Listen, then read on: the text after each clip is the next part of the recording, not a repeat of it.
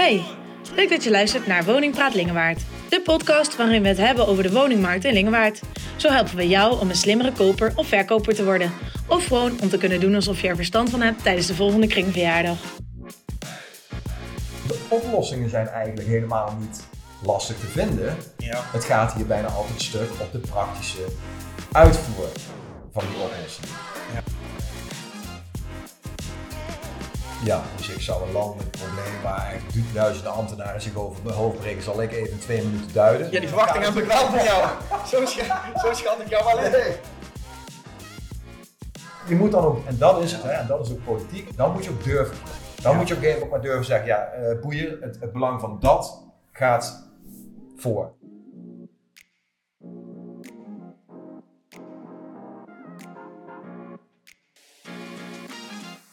Hey Jasper, er is in Lingewaard een woningtekort.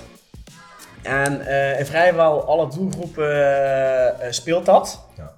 Eh, hoe denk jij dat dat opgelost kan worden? Ja, dus ik zou een landelijk probleem waar echt du- duizenden ambtenaren zich over mijn hoofd breken, zal ik even twee minuten duiden. Ja, die verwachting heb ik wel van jou. Zo, scha zo schat ik jou wel in.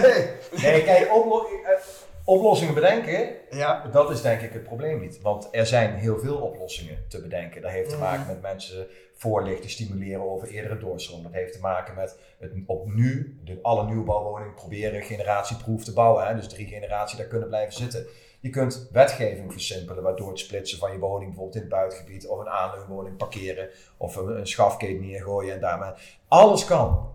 Alles kan. Dus er zijn eigenlijk zijn er heel veel oplossingen. Meer bouwen is ook een oplossing. Ja, Mhm. dus de oplossingen zijn eigenlijk helemaal niet lastig te vinden. Ja. Het gaat hier bijna altijd stuk op de praktische uitvoer van die oplossingen. Ja. Of de beperkende regelgeving. Ik denk dus dat je veel meer met elkaar op moet trekken in plaats van eh, tegen elkaar. Of, ehm, dus dat betekent dat aan de voorkant dat projectontwikkelaars eigenlijk al met de gemeente eh, afspraken kunnen maken. eh, dat je als eh, inwoner met een lapje grond naar de gemeente kan lopen en zeggen: ja, ik heb een lapje grond. Ik weet niet wat het bestemmingsplan is, misschien kan hier ooit wel op gebouwd worden. Ehm, al dat soort kleine dingetjes zouden volgens mij al kunnen helpen. Maar dat er meer gebouwd moet worden, staat buiten kijf. Alleen het vervelende is, daar begonnen we ook mee, de regelgeving zorgt er ook voor dat als we ergens bouwen, begint er ook gegarandeerd iemand te mouwen. Te klagen, ja. Ja, dus eh, gaan we bouwen, begint het mouwen. En het is grappig, je hebt dan die uitspraak NIMBY, not in my backyard. Hè? Ja. Een zo'n, eh, niemand die klaagt vindt zichzelf een NIMBY. Nee, nee, het gaat altijd om het algemeen belang en Ja. de natuur en de mensheid. Maar wij zijn ook, we hebben weinig, we hebben echt door onze ligging ook echt weinig mogelijkheden. En inbreiding en uitbreiding. En ja, ik ben bang dat je in de toekomst gewoon keuzes moet gaan maken. Je kunt niet en klimaatneutraal en de natuur beschermen en eh 40.000 woningen erbij moeten douwen en iedereen. Het, Gaat niet. Ik- ja, Past ik- niet. dat past volgens mij niet. En dat kan ook de conclusie zijn, hè? Past Ja. niet. Nee. Maar dan moeten we wel na gaan denken over hoe we, hoe we het dan moeten gaan doen. Want dan, we kunnen moeilijk Duitsland binnen. Ja, trouwens. Nee, maar alle gekheid op een stokje.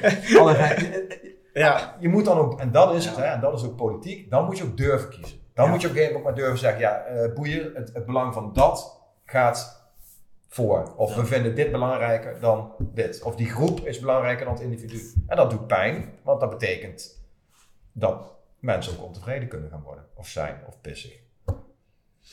Dus sorry, ik heb geen oplossing voor het woningprobleem. in Jammer. Ja, dat, Helaas. ik zal Mark Rutte nog even bellen als hij terug is uit eh daarvoor. Dat is goed.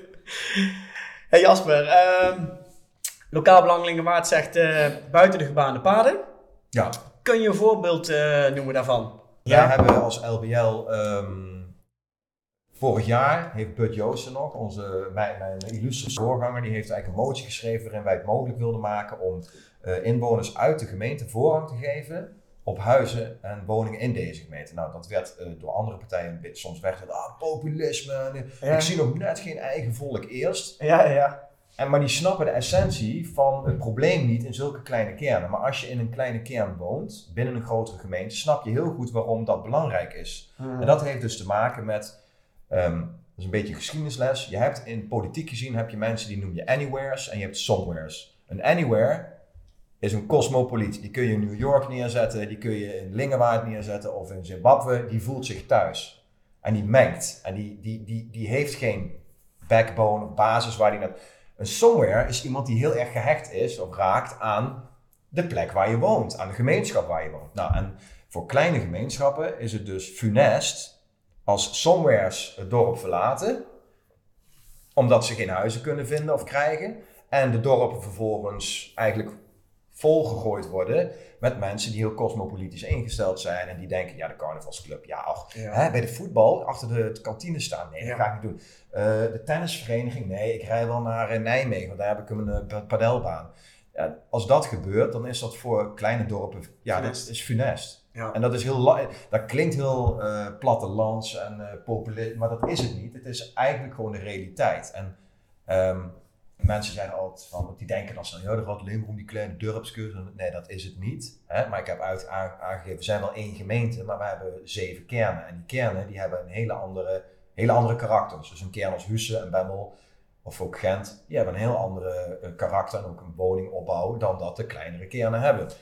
En wat wij, wat ik net al aangaf, dus het overlapt een beetje, ehm, is dat het, het belang van woningbouw eh, hier en ook de mensen die in deze huizen komen wonen in kleinere kernen, die zijn belangrijker nog voor onze kern dan eh, het, het type woning, bij wijze van spreken.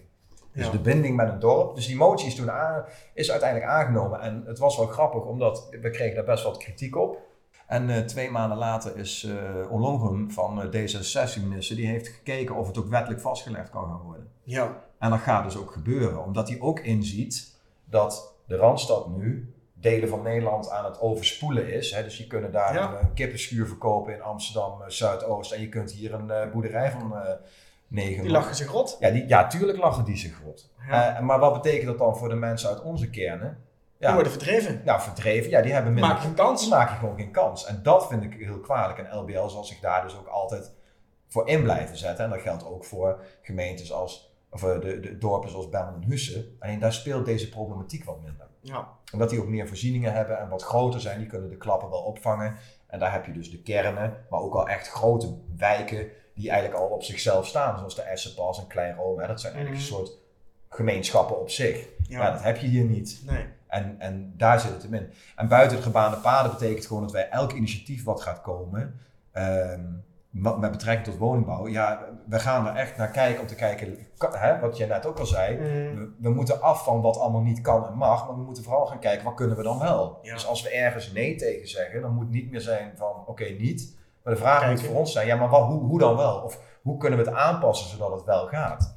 En tegenwoordig is nee, ja oké, en, en, en dan, dan gaan we maar iets anders doen. Of ik denk dat wij heel erg gewoon moeten blijven proberen te kijken als we een nee krijgen op iets wat met wonen te maken heeft.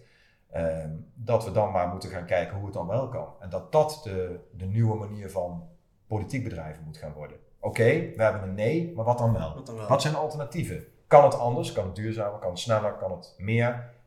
Of kan het, moet het minder, zodat het wel mag? Nou, en ik denk dat die buiten de gebaande paden, daar bedoelen we dus echt mee van, ja, geen enkel plan is mij ons in die zin te gek. Ja. We moeten er gewoon, de nood is zo hoog, dat je echt over alles wat binnenkomt serieus na moet denken. Ook al past het in eerste instantie misschien niet in de kaders die we ooit hebben. afgesproken hebben. Maatwerk. En dan wil ik wel bij zeggen, maatwerk is ook gevaarlijk. Want wat jij dan dadelijk wel mag en Henkie niet, is weer gezeik. Ja. Maar goed, als je hierover nadenkt en een keus durft te maken, dan moet je daarachter blijven staan en dan moet je het uit kunnen leggen. En that's it. Meer is het denk ik niet. Oké. We moeten eens afronden. Ja, nee, is goed. Ja. Nou, dit was, ehm, eh, of dit is het einde van de podcast. Dankjewel Jasper voor jouw eh, komst en de tijd die je vrij wilde maken voor ons. Graag gedaan. Ik denk dat je best wel helder hebt kunnen maken wat er allemaal ehm, eh, speelt in Lingewaard wat betreft eh, nieuwbouw en ontwikkelingen. En dat je helder hebt kunnen maken wat de rol van de gemeente is.